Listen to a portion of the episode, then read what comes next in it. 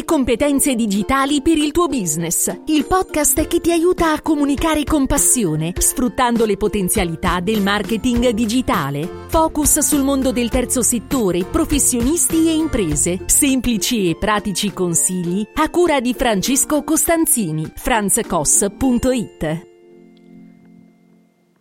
Ciao da Francesco Costanzini. In questa puntata del podcast, podcast in cui cerco di fornirti dei consigli utili per la tua comunicazione, vorrei aiutarti a stilare una rapida lista di aspetti da controllare per la tua comunicazione.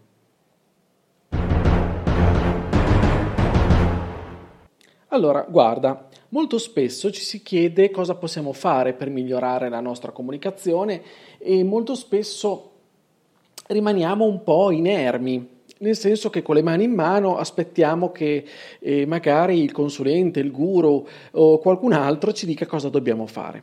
Bene, se sei ancora in attesa, allora ti do qualche rapido consiglio, alcuni step molto operativi e consigli utili perché già puoi rimboccarti le maniche e guardare un po' che cosa puoi fare. Ok, qualcosa di molto pratico, non ti preoccupare, a livello prettamente operativo. Ecco alcuni controlli, alcuni check. Andiamo per ordine. Il primo, quindi oggi ti assicuro una puntata molto rapida e molto operativa. Il primo check che devi fare è questo. Hai aperto per caso la scheda Google My Business? Cos'è la scheda Google My Business della tua attività?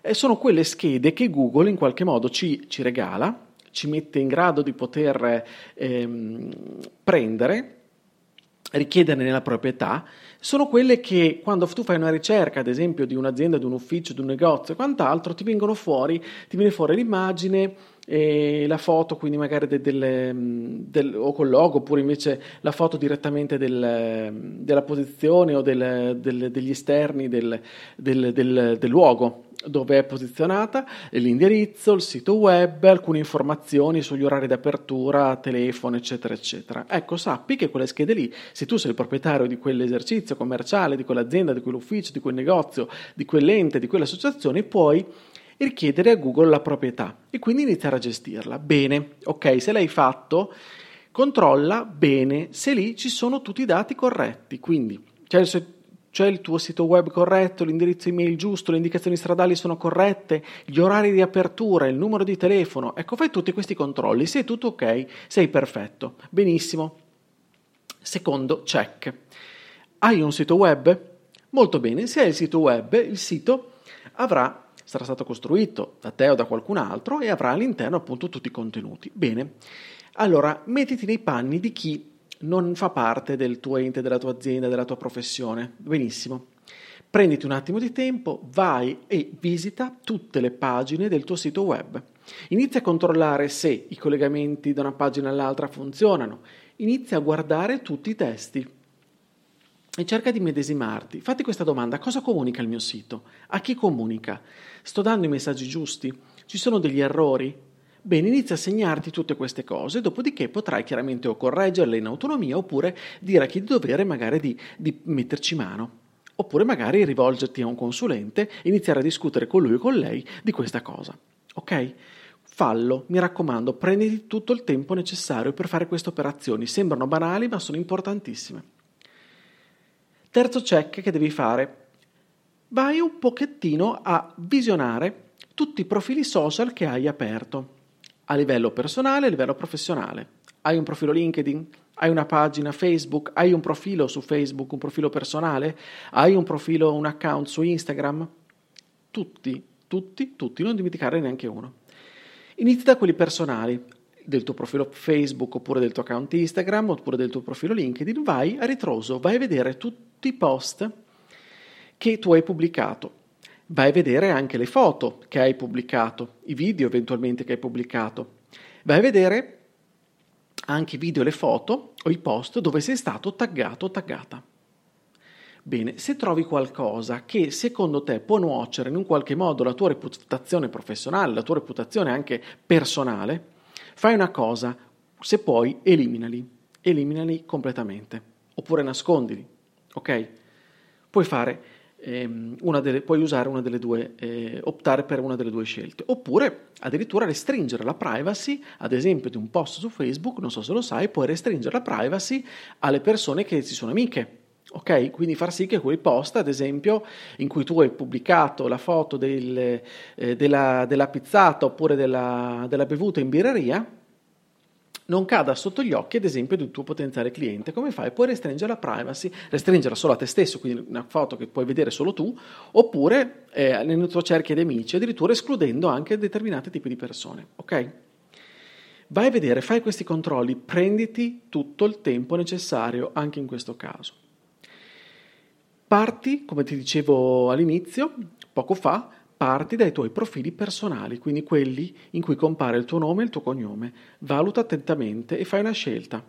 Prova a pensare questo post, che idea dà di me a una persona che magari mi conosce poco o non mi conosce e lo va a leggere e lo vede. Fatti queste domande, appunto, datti una risposta, come direbbe qualcuno, e agisci di conseguenza. È, un, è una, una, parte molto importante e molto delicata. Eh? proprio perché richiede eh, tempo, dedizione, attenzione e, eh, e concentrazione in un, qualche, in un, qualche, modo. Sono tutte operazioni molto semplici anche a livello tecnico, non ti preoccupare, non è questo il problema, ma la, la differenza sta nel fatto che tu debba stare molto attento a ragionare su quello che fai, sulle scelte che compi. Quindi è molto importante. Per quanto riguarda invece i tuoi social, più professionali, nel senso hai aperto una pagina Facebook oppure ti hanno aperto una pagina Facebook, ok, vai, vai a visionare anche quella, guarda se tutti i dati che ci sono sono corretti, vai a vedere i contenuti. La gestisci tu, l'hai fatta gestire a qualcuno? Ok? Sei in contatto con qualcuno che te la gestisce, quindi sai esattamente che la pagina è aggiornata o quant'altro? Bene, allora perfetto. Ok sei, magari sei nelle mani giuste, quindi non ti devi preoccupare. Invece se l'hai lasciata un po', se l'hai trascurata, non, non la curi, oppure la, la lasci all'improvvisazione di qualcuno, va, vai e dacci un'occhiata, guardaci, guarda, cerca di capire, ok? Cerca di capire se il tutto corrisponde all'idea che vorresti che gli altri si facessero di te e della tua azienda, oppure della tua, eh, della tua professione, del tuo brand, della tua ente, della tua associazione. Fate sempre questa domanda quello che sto vedendo corrisponde a ciò che gli altri vorrei che pensassero di me? È molto molto molto importante. E quindi controlla anche, ad esempio, se è previsto un calendario editoriale di pubblicazione.